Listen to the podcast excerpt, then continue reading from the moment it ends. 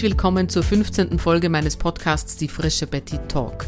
Mein Name ist Bettina Reifschneider. Ich bin Impulsgeberin und als die frische Betty bekannt. Wir sprechen heute über ein spannendes Thema. Schafft sich Religion selbst ab? In Zeiten wie diesen horchen wir wieder in uns hinein, wenn es außen sehr laut und turbulent ist. Aber was gibt uns Halt in unruhigen Zeiten? Ich bin heute im Gespräch mit Dr. Peter Siffel, der das Buch Schafft sich Religion selbst abgeschrieben hat. Peter ist Theologe, Sozialpädagoge, hat Erziehungswissenschaften studiert und schickt uns auf einen spannenden Weg, die eigene Spiritualität zu finden. Viel Spaß beim Hören!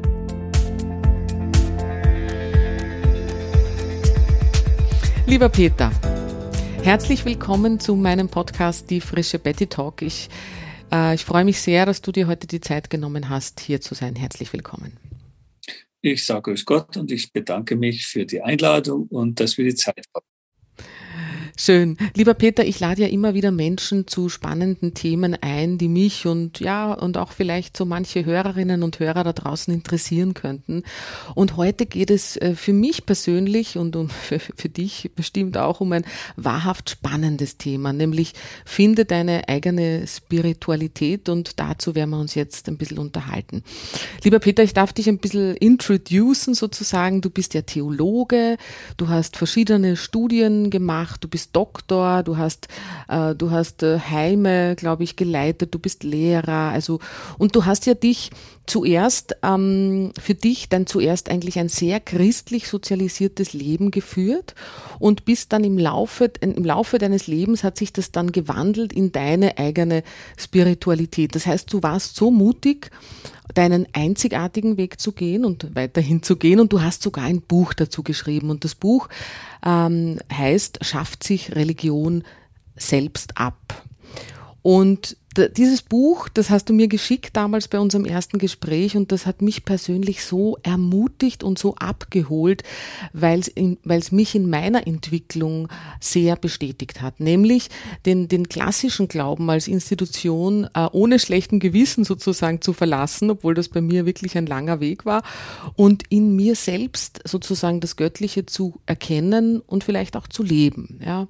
Und du bist ja hier bestimmt schon ein Vorbild. Ja. Du hast ja die klassischen Pfade der Kirche in dem Sinn verlassen. Und das ist ja auch ein sehr unkonventioneller Weg, ja, nämlich darüber so offen zu sprechen. Ja.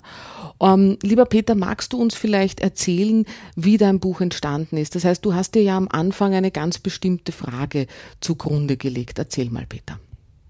Ja, äh, ich, bin, ich bin noch in der katholischen Kirche und ich bleibe auch dieser katholischen Kirche treu äh, ich bin Christ und ich bleibe auch Christ.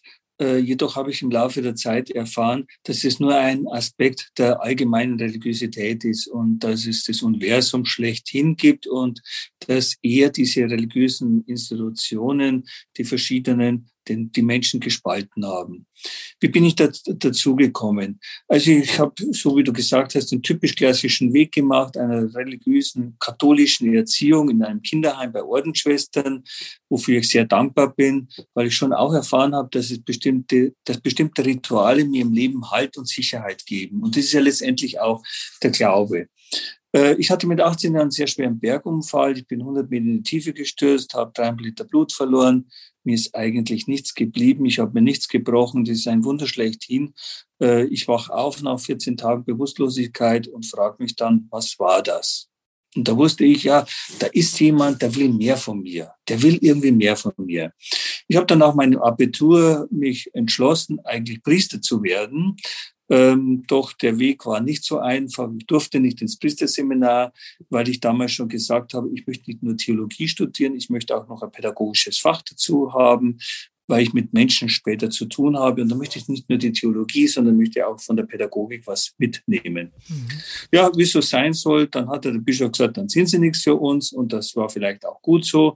Ich habe dann Theologie, Philosophie, Sozialpädagogik, Erziehungswissenschaft, Soziologie und Politikwissenschaft studiert, habe dann nach meinem Studium ein großes Kinderheim in Landshut geleitet. Und in dieser Zeit bin ich dann noch mal enger mit der Kirche in Berührung gekommen durch meine Pfarreiarbeit, die ich ehrenamtlich geleistet habe. Und habe mich dann entschieden, mich zum ständigen Diakon zu weihen, weihen zu lassen. Also somit bin ich katholischer Geistlicher und werde das auch bleiben.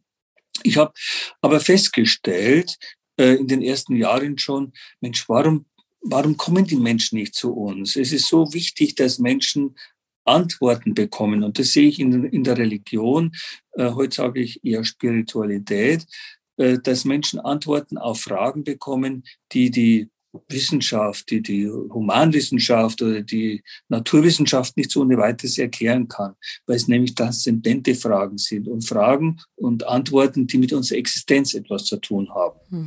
Und ich finde schon in, den, in der Religiosität, in der Spiritualität da Antworten. Zum Beispiel, warum stirbt jetzt dieser Mensch? Was ist da? Und das mhm. habe ich bei, bei Beerdigungen besonders gespürt, bei Begräbnissen mit jungen Menschen, wenn er die Eltern und vor allem die Freunde und Bekannte gesagt warum muss jetzt der mit, mit 15, 16 Jahren sterben? Mhm. Und da ist Religion ein Antwortprinzip, weil doch die, bleibe jetzt mal im katholischen Glauben, weil man im katholischen Glauben sagt, ja, der stirbt jetzt, aber er wird ins ewige Reich, ins Paradies einziehen, er wird bei Gott, bei Christus aufgehoben sein und neu wohnen. Mhm. Oder wie auch sage das jetzt mal im alten Jargon noch. Wir kommen da jetzt im Laufe dazu, wie ich das heute benenne. Mhm. Ja, und äh, die Frage hat mich so, so, so gedreht, ja, die war mir so ans Herz gewachsen. Warum kommen die Menschen nicht? Was ist hier los? Und dann habe ich halt einfach mich, mich entschieden, Mensch, forsch doch da mal genauer.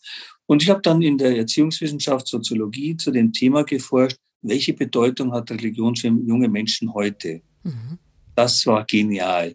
Das ist letztendlich das Ergebnis meines Buches, die Übersetzung einer Doktorarbeit. Die Doktorarbeit kann keiner lesen und versteht keiner, die so speziell, sondern in diesem Buch dann äh, schafft sich Religion selbst ab.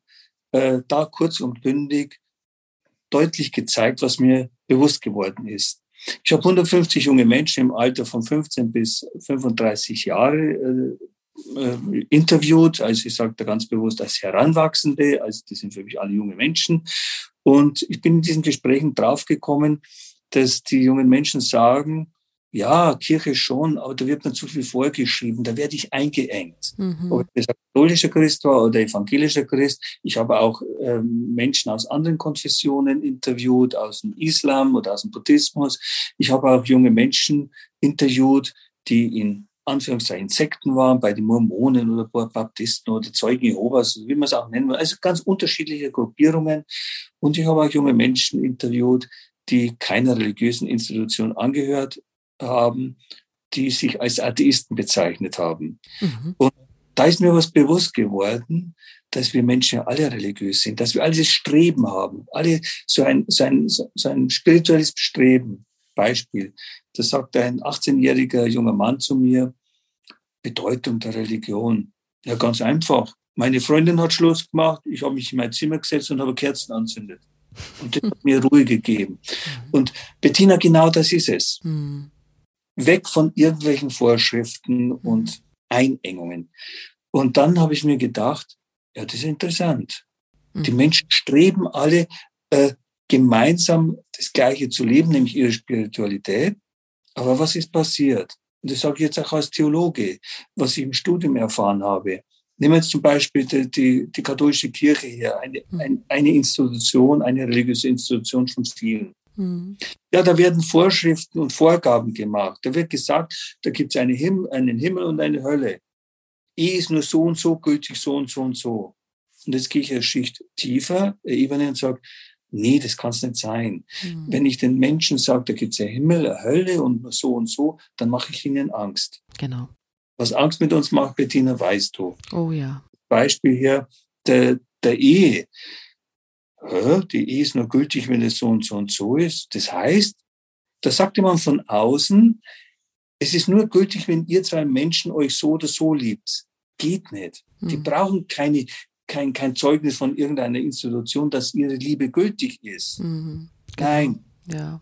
Mhm. Und dann bin ich, dann habe ich mir gedacht, na ja, eigentlich sind ja wir alle aus dem einen, aus dem Universum. Mhm. Und das ist der Schlüssel, denke ich. Wir alle, und das sagt Jesus Christus selber immer wieder, mhm. wir alle sind Kinder Gottes. Ihr mhm. seid meine Brüder und Schwestern. Ja. Ich gehe euch voraus. Ja. Genial, genial. Mhm. Er hat es auf besondere Weise erkannt, dass er göttlich ist. Und weil er das erkannt hat, konnte er so viel Wunder wirken. Mhm. Und jetzt liegt es an uns, dass wir auch jeder die Verantwortung sozusagen für uns und unser Schicksal und was auch immer übernehmen und in uns das Göttliche finden, oder? Und ich, ich finde das, weißt du, ich bin ja ein bisschen das lebende Beispiel auch dafür, dafür. Ich bin genau, ich bin ja auch christlich sozialisiert. Ich war in einer Klosterschule. Ich habe, äh, ich war eine Ministrantin wirklich mit Leidenschaft. Ich habe mich da aufgehoben gefühlt und ich, ich habe auch gern gebetet. Ich hab, mir hat das eine Sicherheit gegeben und es sind dann einfach einige Dinge passiert, ähm, die mich sehr gekränkt haben. Sie haben, wir sind dann umgezogen und dann habe hab ich auf einmal die Meldung bekommen, nein, du darfst jetzt nicht mehr ministrieren, weil du ein Mädchen bist. Oder meine Eltern haben sich scheiden lassen und meine Mutter ist in der Kirche gesessen und hat plötzlich, ist plötzlich ausgeschlossen worden. Das waren so, so, so ganz starke Verletzungen, wo ich mir gedacht habe, boah, wieso machen die das? Also bin ich jetzt nimmer willkommen? Und ich war damals ein Kind und ein Jugendliche. Ne? Und, und warum, Peter, also bei mir hat es wirklich lang gedauert, äh, dass ich mich da rausentwickle, ja? weil ich wirklich glaubt habe, ich komme in die Hölle. Das wird einem ja, also dieses, da könnte man doch eigentlich dieses Wort indoktrin, indoktriniert ganz gut verwenden, oder? Und warum ist es nicht auch schon problematisch, wirklich was zu lernen, was an sich so unfrei ist? Ja, da hast du, da hast du recht. Das ist ja das, was ich im Alltag erfahren habe, was du sagst, was mir wehgetan hat. Ich mhm. darf jetzt jemandem die Kommunion nicht reichen, weil er geschieden ist, weil die Institution Kirche sagt, nee, der lebt in Sünde, mhm. der lebt als Ehebrecher oder Ehebrecherin, daher kriegt er diese Kommunion nicht. Und dann habe ich mir gedacht, stopp. Jesus Christus hätte ganz anders da gehandelt. Und ich bin Christ, also weil ich mich auf Jesus Christus berufe, dann bleibe ich auch Christus treu. Mhm. Und der hat genau das Gegenteil gemacht.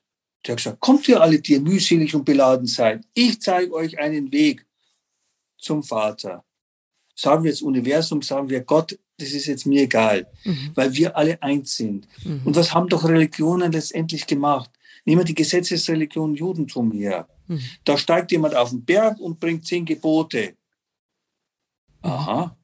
Den Menschen vorschreiben, wie sie leben müssen. Mhm. Ja, das kann sinnvoll sein, aber wenn es nur in diesen ist, dann ist es gefährlich. Wenn ich erkenne, dass ich ein göttliches Wesen bin, dann gibt es kein, und, und jeder das erkennt, mhm. dass wir alle eins sind, mhm. dann gibt es keine Kriege, keine Hungersnot und keine Umweltverschmutzung. Dann passt auf dieser Welt. Dann brauchen wir keine Gebote und Verbote. Mhm. Und mir braucht niemand Angst machen, ich würde mal sterben. Nein, ich sterbe nie. Ich ändere meine physische Realität so mhm. wie es Jesus Christus mir als Vorbild gemacht hat. Mhm. Mhm. Und wenn ich im Laufe dann, ich bleibe jetzt nochmal bei, bei, bei den Christen, bei der katholischen Kirche, weil da, das habe ich halt studiert und das kenne ich halt aus der Kirchengeschichte. Und wenn dann jetzt Menschen auftreten in der Nachfolge von Jesus Christi und sie maßen sich an, so wie es dann die Kirche sagt, dass sie sagen, sie sind von Gott gesandt. Nee, das geht überhaupt nicht. Nur Jesus Christus ist das Wahre dieser Jesus Christus hat weitergelebt. Da gibt es Indizien dafür, dass er danach in Indien aufgetreten ist. Mhm. Gibt es gute Literatur, die meiner Meinung nach, so wie es ich einschätzen kann, in meiner Welt richtig sehen. Mhm. Also er ist, er ist wiedergekommen. Wir sagen ja dann auch im, im, im Christentum, ja, er war dann wieder da und dann ist er aufgefahren in den Himmel, dann putscht, dann war er auf einmal weg oder irgendwas. Also wenn wir uns alles nur so zurechtlegen, damit es irgendwelchen Herrschern passt, das ist nicht in Ordnung. Mhm. Und, und da wehre ich mich dagegen. Ich finde es sinnvoll, dass wir eine Institution haben, dass wir Institutionen haben, weil wir verschiedenartig sind, weil wir verschiedene Kulturen sind, weil wir jeweils verschiedene äh, äh, Ideen haben, äh, eigenes Leben haben, finde ich in Ordnung. Mhm. Und da darf es ruhig an Islam geben, da darf es ruhig an Buddhismus geben, da darf es ruhig die Christen geben. Mhm. Das ist ja was, was ich in der katholischen Kirche feststelle. Die katholische Kirche bezeichnet sich als Weltkirche, als weltumfassend. Mhm. Habe ich ein Problem damit. Weil der Afrikaner betet aufgrund seiner Art und Weise, weil er andere Emotionen hat, ganz anders da als wir Mitteleuropäer. Mhm. Und dann kann ich doch denen vorschreiben, meine knallharte mitteleuropäische Gebetsordnung oder sowas. Da fühlt sich der nicht wohl. Mhm. Da kann der nicht aufgehen. Mhm. Und äh, da wird es gefährlich, wenn, mhm. wenn, wenn die Gesetze, die Gebote drüber stehen.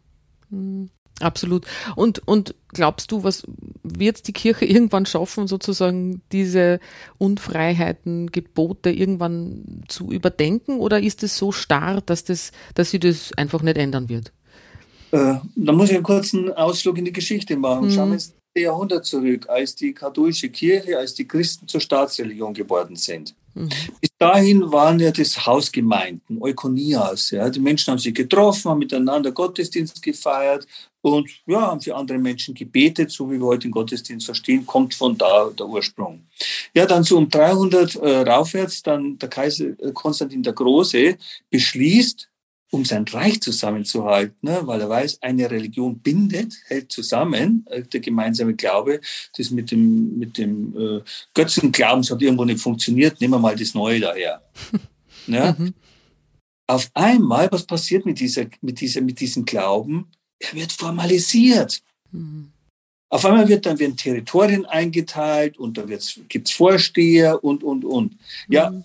die Bischofsmütze, die, die, die, die Stola und sowas sind alles römische Zeichen eines Beamtentums. Also auf einmal wird dieses Christentum zu einer Beamtenreligion, mhm. nicht mehr diese Hausgemeinde. Mhm. Und ja, und da müssen wir halt Vorschriften machen. Wer gehört dazu, wer, wer nicht und so. Mhm. Gefährlich. Ja, total. Die Spannung liegt halt dazwischen, äh, liegt, liegt in diesem Feld. Wo schreibe ich was vor und wo schreibe ich nichts vor? Mhm. Das ist halt die Spannung. Absolut. Aber wenn ich zu viel vorschreibe, hm, Mhm. Auf deine Frage konkret, also aufgrund, jetzt bin ich mal zurückgegangen, gehen wir nochmal auf deine Frage konkret ein. Mhm. Ja, es wird sich lösen, weil diese Institution wird sich gesund sterben. dann werden sie was verstehen. Mhm. Um was geht's denn eigentlich? Äh, Bettina, das ist doch grundsätzlich überall so. Mhm, eh. wenn, wenn eine Einrichtung zu groß wird, dann fällt sie in sich zusammen. Dann braucht sie einen Neuanfang.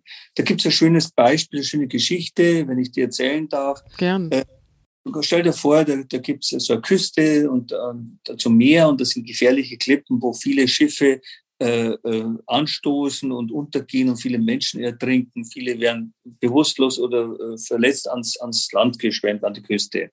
Da sagt eines Tages ein Mensch, Mensch, ich baue da Haus hin und ich helfe diesen Menschen, die da um, angeschwemmt werden, die, die verletzt sind, die pflege ich gesund und, und, und. Also baut er Haus, das heißt ein Clubhaus, so heißt auch die Geschichte das Clubhaus.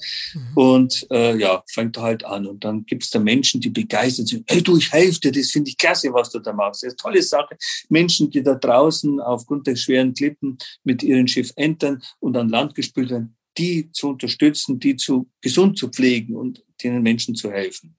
Auch viele ehemalige, die da sagen, ich bleib da und ich helfe dir.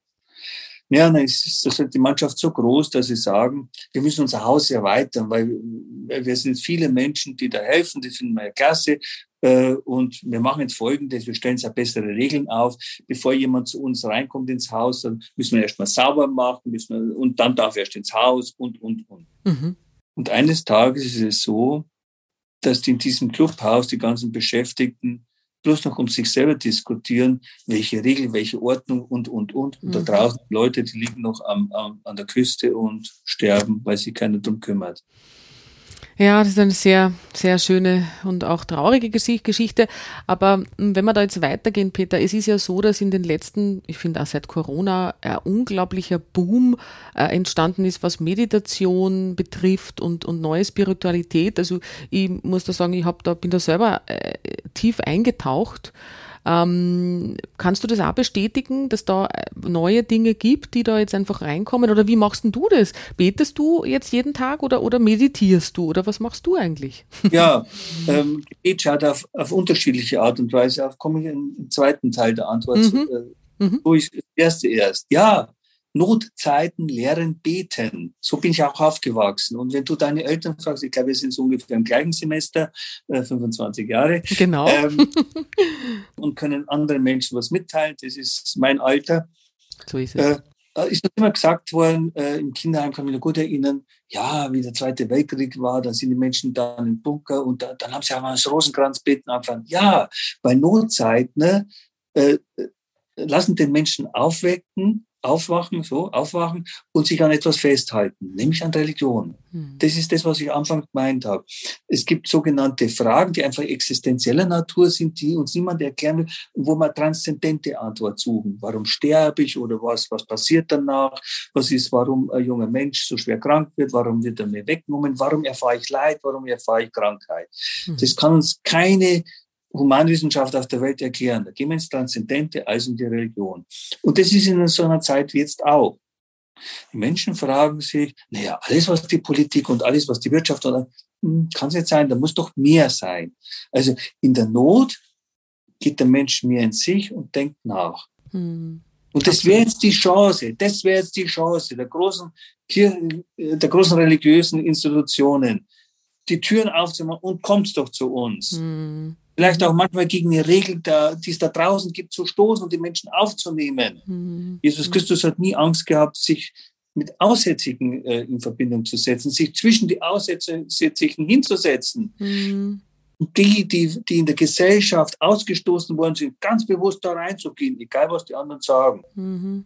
Ist aber schön, weil du das sagst, weil das war jetzt während Corona, aber wir haben da eine Kirche und da ist immer so ausgeschrieben gewesen, äh, wenn ihr wollt, da gibt es so offene Abende, wo man sprechen kann, weil es so wichtig ist, dass man sie ausspricht und so. Und ich habe mir gedacht, ma, das spricht mich irgendwie an. Und dann habe ich mir kurz überlegt, na, ich bin ja aus der Kirche auf, ausgetreten, darf ich, bin ich denn da überhaupt willkommen? Ja, das ist, ist dann immer nur so gekommen. Aber ich habe mir dann ein Herz gefasst und bin dann hin und es war wirklich schön, ja, weil, weil es ist diskutiert worden über Ängste, wir sollen die Ängste aussprechen und das ist auch total mein, ja, das entspricht total meinen Werten, ja weil ich von Anfang an von der Corona-Krise auch gespürt habe, Bettina, es hat jetzt keinen Sinn, dieser Angst zu folgen. Angst ist der schlechteste Begleiter und die ist leider so viel geschürt worden. Und ich habe mir gedacht, ich bin ja eine Atemtherapeutin. Na, Bettina, jetzt gehst du schön in dich eine, atmest einmal durch und wirst ganz ruhig. Und ähm, so habe ich das dann eigentlich auch diese Zeit unglaublich schön für mich und meine Entwicklung eigentlich nutzen können. Aber da muss man natürlich auch, weiß ich nicht, was man da, was glaubst du, was braucht man da dafür, dass man sie da abgrenzen kann, Peter? Ähm, ähm, äh, du hast jetzt äh, die Antwort auf die Frage von vorher gegeben, ob ich bete. Genau. Ich mache das genauso. Das ist mein Gebet. Atmen, in sich reinzugehen. Und ich bitte nicht. Ich sag danke, danke, danke. Hm. Dein, du, du, du. Dann ist, werde ich offen. Dann enge ich mich nicht ein. Herr, gib mir doch das und das, dass ich das und das. Mhm. Nee, nee. Mhm. Es liegt an mir. Mhm. Ach, wie schön. Dankgebet ist das Erste, was ich in der Früh habe. Danke, dass mir so gut geht, dass ich aufstehen kann, dass ich sehen kann, dass ich gehen kann, dass ich atmen kann. Und das ist jetzt die, An die Antwort auf die nächste Frage. Wie gehe ich damit um?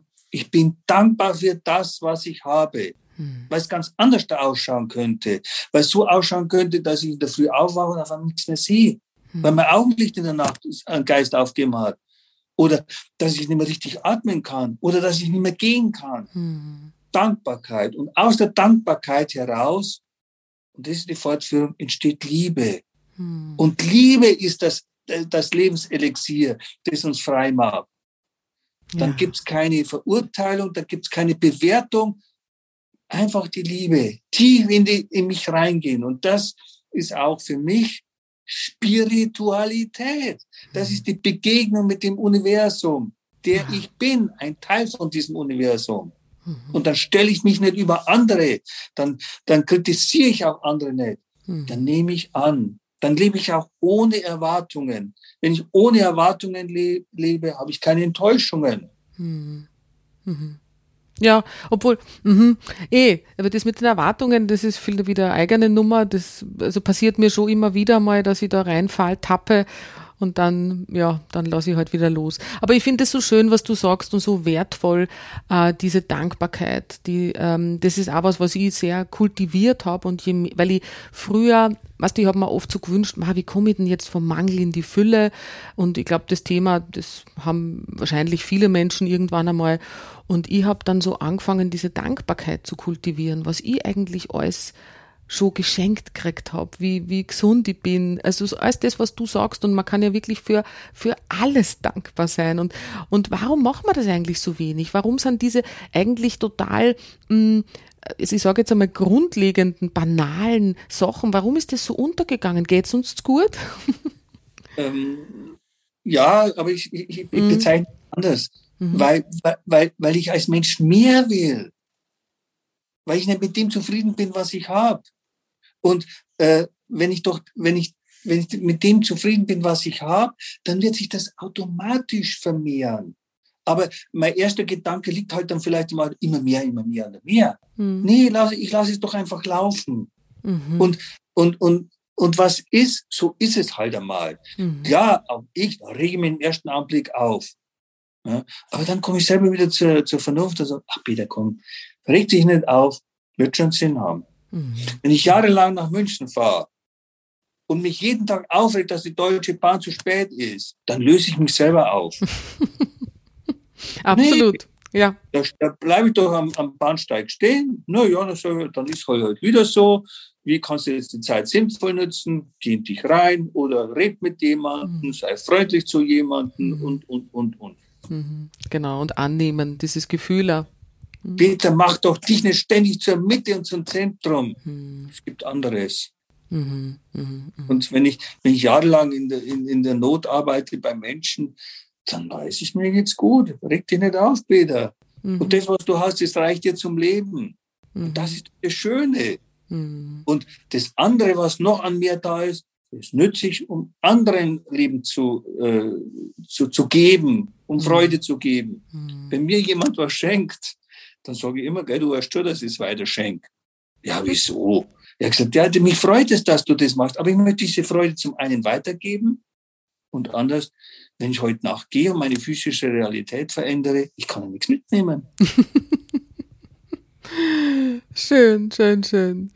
Daher lebe ich auch möglichst, möglichst einfach. Ich laufe mehr oder weniger barfuß durch die Welt. Also wenn es jetzt so kalt ist und wenn Salz gesteuert wird, muss ich meine Füße kaputt machen. Aber im Sommer siehst du mich in München und in überall und in der U-Bahn und der S-Bahn, im Flieger, überall, wo ich unterwegs bin, siehst du mich barfuß. Wirklich? Ja, klar. Ah, du bist der. weil, weil das für mich auch Erdung hat. Mhm. Ich spüre das. Und das ist auch wieder eine Antwort auf deine Frage, mhm. wie indem ich geerdet bin. Mhm. Und ich werde nicht die Idee kommen, da meine wertvollen Füße in, einer, in einer liedernen Gefängnis einzusperren, in einem liedernen Sarg oder irgend sowas. Nee. Der liebe Gott hat mich ohne Schuhe erschaffen.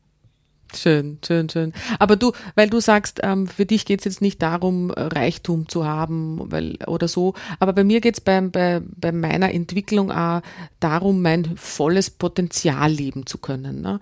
Also da, da, damit beschäftige ich mich viel und, und da geht es auch um die Vergangenheit anzunehmen, die Schicksalsschläge anzunehmen und da natürlich auch ganz viel sich zu entwickeln und vielleicht dazu heilen. Ähm, kannst du damit was anfangen mit diesem, mit dieser, mit diesem Gedanken? Den ich habe?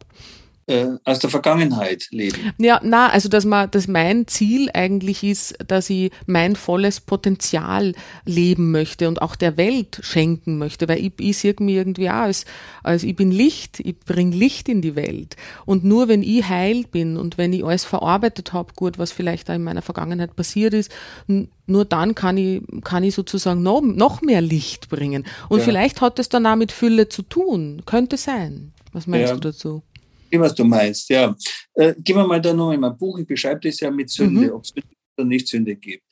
Ähm, Habe ich ein Problem damit, wenn ich dann einteilen, was für Sünden schwerer. Nee, nee. Äh, ich habe dieser Tage mal irgendwie einen Satz mitbekommen, der Mist meiner Vergangenheit ist der Dünger meiner Zukunft. Schön. Also alles, was ich in meinem Leben erlebt habe, ich habe keine saubere Weste. Ich bin auch in so manche äh, ordentliche Fettnäpfchen reingetreten. Ne? Aber ich habe daraus gelernt und habe hab gesagt, nee, das kann ja wirklich nicht sein. Nee, da musst du anders dahin. Ja? Also auch mich mit meinen Schwächen annehmen, mhm. wenn Schwächen sind. Mhm. So wie ich halt bin, das ist schon wieder Wertung. Und Wertung ist, ist schwierig. Wertung mhm. ist einfach schwierig. Äh, mich einfach annehmen und ich weiß, was ich kann. Und ich kann aber auch nur, anderen beistehen, helfen, wenn ich selber in der Mitte stehe. Mhm. Also, wenn ich selber sage, ich habe was zum Essen, ich habe was zum Trinken, mir geht's körperlich gut, dann kann ich anderen helfen.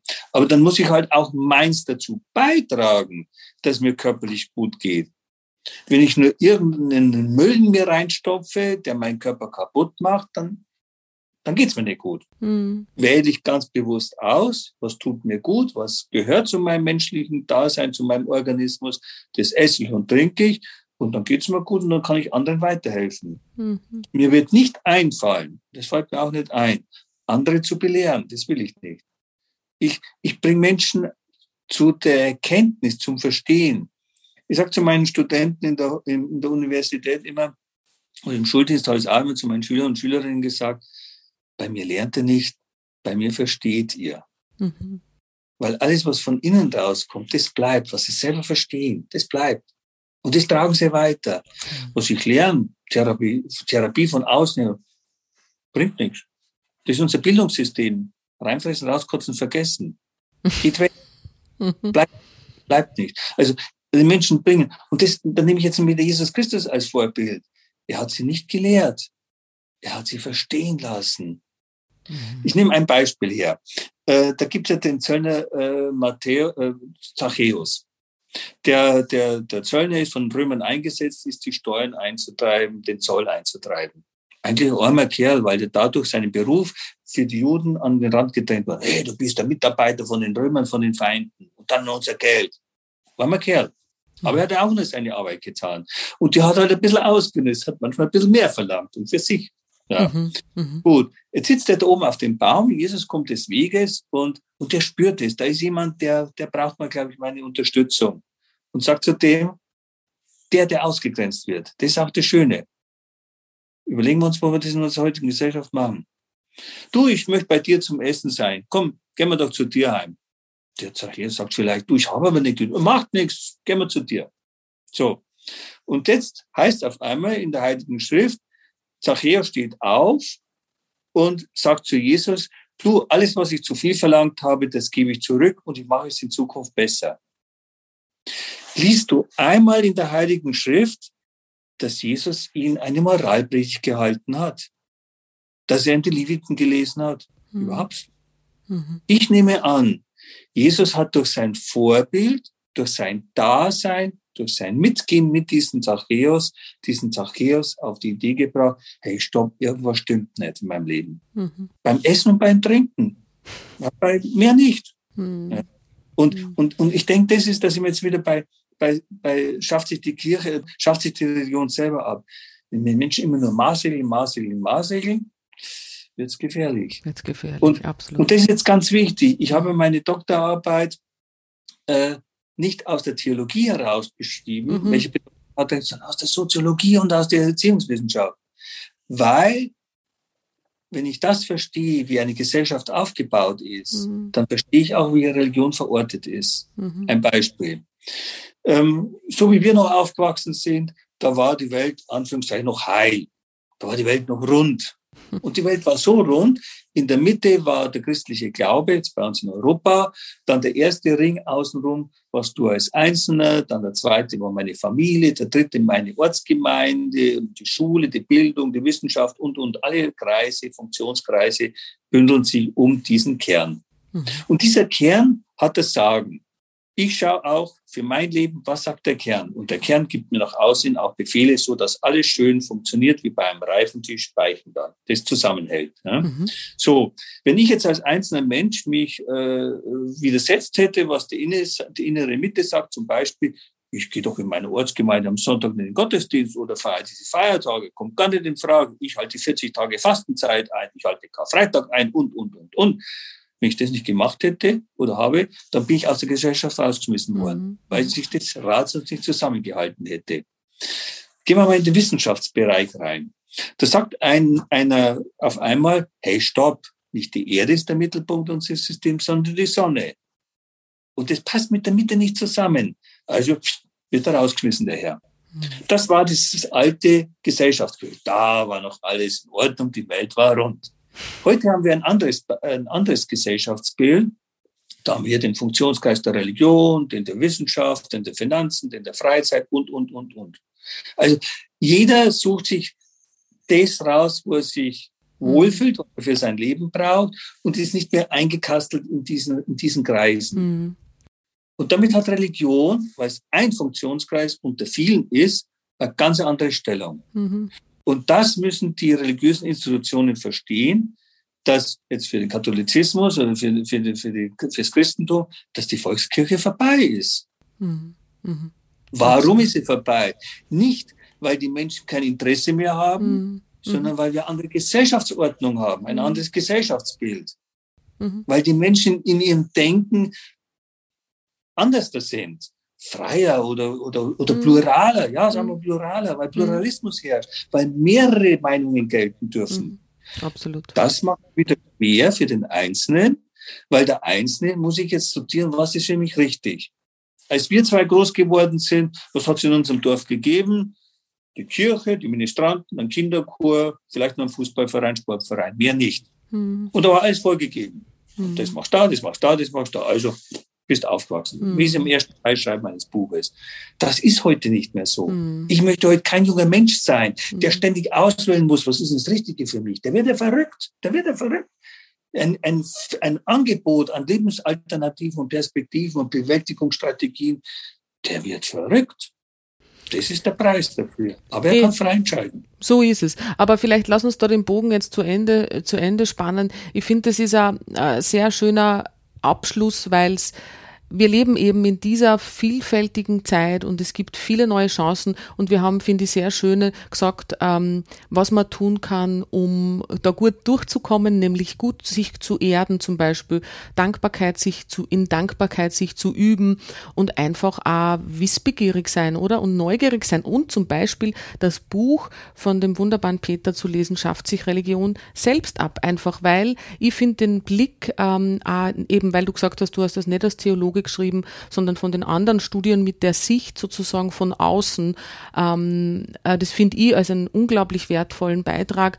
Und ich möchte das Ganze jetzt mit einem Zitat schließen äh, von Kalzi Jung, das du ja im Buch reingegeben hast. Wer außerhalb schaut, träumt. Und wer im Inneren schaut, erwacht. Ich danke dir, lieber Peter, für das so wertvolle Gespräch und ich wünsche dir einen schönen Abend. Ich danke dir auch für das Gespräch und für die Fragen. Es war ein sehr schönes Gespräch. Dankeschön. Danke dir.